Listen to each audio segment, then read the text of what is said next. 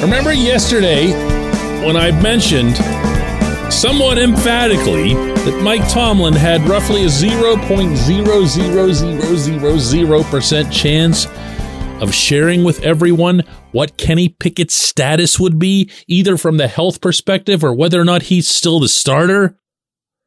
Well, my friends, that's why this show is daily. Good morning to you. I'm Dejan Kovacevic of DK Pittsburgh Sports, and this is Daily Shot of Steelers. It comes your way bright and early every weekday if you're into hockey and or baseball. I also offer daily shots of Penguins and Pirates that you're free to check out in the same place where you found this.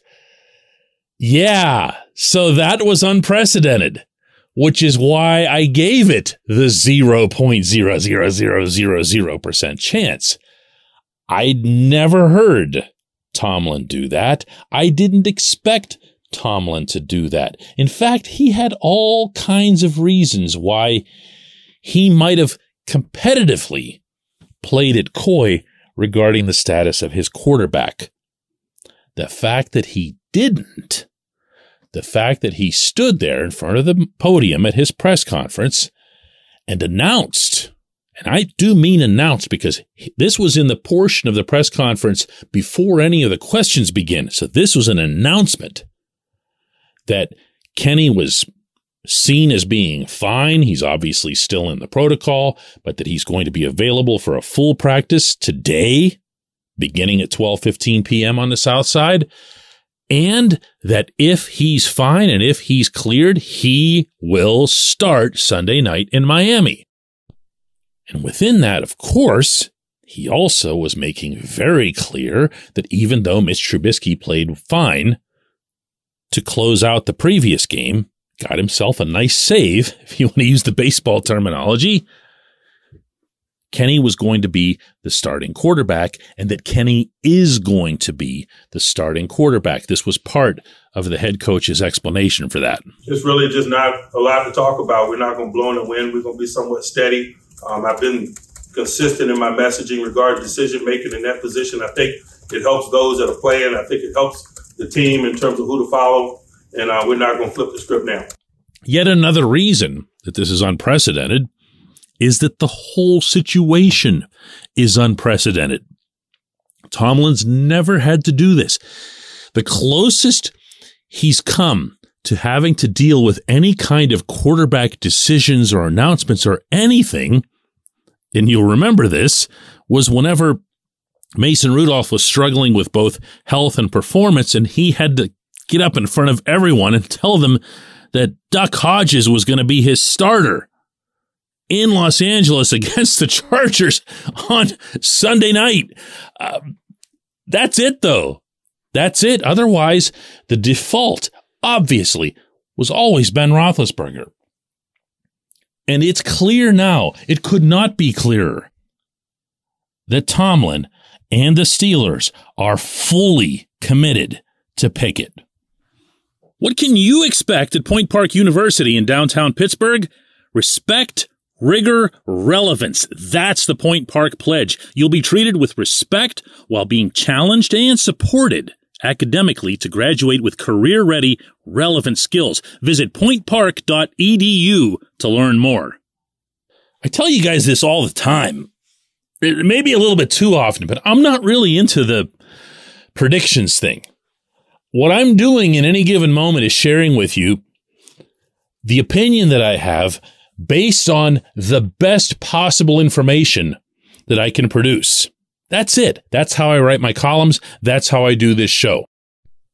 So when Tomlin stands in front of everybody and gives this strikingly clear announcement, I don't think to myself, oh no, but I said on today's show 0.00. Who cares? Who cares?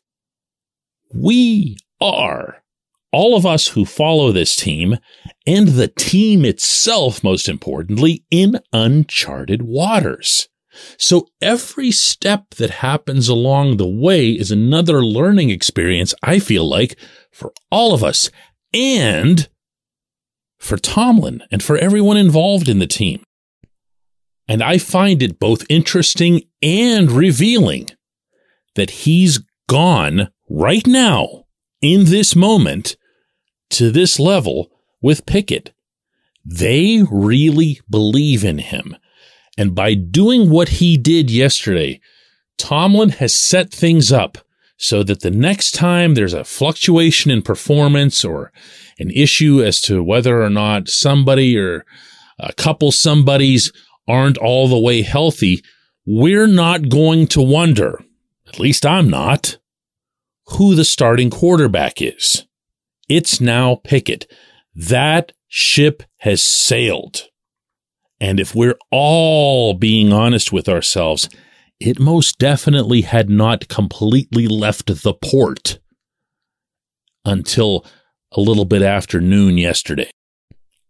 And this is a good thing. I like this because I can also tell you that Tomlin carries a ton of respect for Mitch Trubisky. He doesn't hide it. He sure didn't hide it after the game when he ran and found him on the field to give him an embrace he hasn't hidden it at all through OTAs, mini camp, training camp.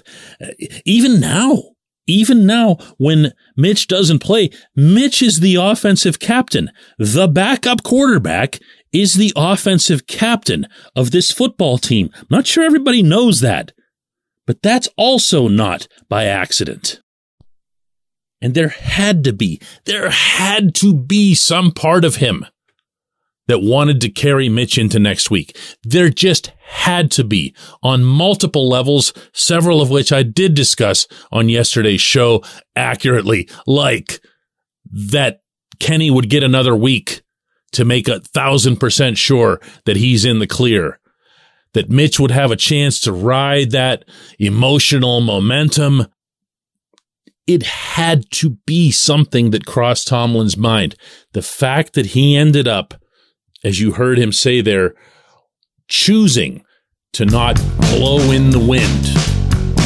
That's something that in the long term is going to strengthen the Pittsburgh Steelers. It really will. When we come back, J1Q.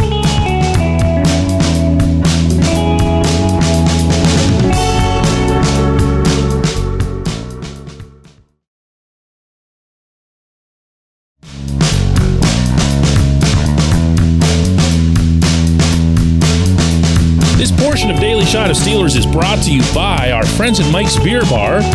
They're located directly across Federal Street from PNC Park.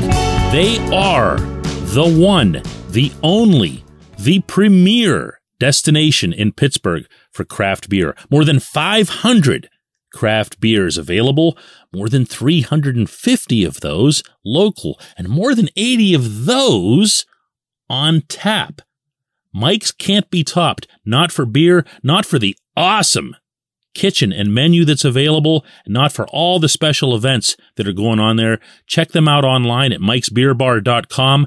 Mike's Beer Bar, right across Federal Street from PNC Park. Today's J1Q comes from Antonio Jackson, who asks DK if Devin Bush's play continues to improve, do you see the team bringing him back beyond this season? Um, see, here's the thing, Antonio. The way you worded that, you make it a little too easy for me to answer because if Devin Bush's play continues to improve, the qualification that you gave, well, yeah. I mean, because if it just keeps going upward, then by week 17, he should be Mike Singletary or something. But as things are, he's got a ways to go. He does. And the, the chain that connects an NFL team to its high prized draft pick doesn't last forever. There were people who thought here that Jarvis Jones was going to have a job at outside linebacker for life. Why? Because A, he was a first round pick, and B, because both Tomlin and Kevin Colbert used the word special to describe him in his introductory press conference, and I know because I was there for it and had my eyebrows shoot up through my forehead. They traded up to get Bush. They made very plain that they expected Bush to be the guy who would finally, finally be the successor and a worthy successor to Ryan Shazier. Mm. But even that only goes for so long. Terrell Edmunds was a first round pick. And TE didn't excite the Steelers. Never mind what anybody else thought of him. Otherwise, they wouldn't have just let him flail the way he did through free agency. So they pay TE a pittance, meaning, you know, for NFL salaries of 2 million and change, TE basically has to come crawling back on his hands and knees. And now TE's been have you seen some of the metrics on his performance to date? I know he's getting a lot of accolades and rightly so for the way he performed Sunday, mostly in the way that he was able to keep the secondary together. Uh, the way Tomlin referred to him, and this was awesome, was that he was a hub of communication for those guys back there, all those kids, all those people wearing number 16. And I can tell you that it was way beyond that. He played really well, game high 10 tackles. Not only was he taking care of the secondary, but he was up at the line of scrimmage. Say what you want about the Tampa Bay game plan, which was borderline insane in running the ball half the time against a team that had very little secondary left and also had a certain somebody at quarterback. But TE got the job done. And TE is now putting himself into a position where he can be that guy. Do you look at him and say, all right, here's a guy that we want to give a contract to? I'll say it again. At the moment, he's the one lining up with some of the best safeties in the league.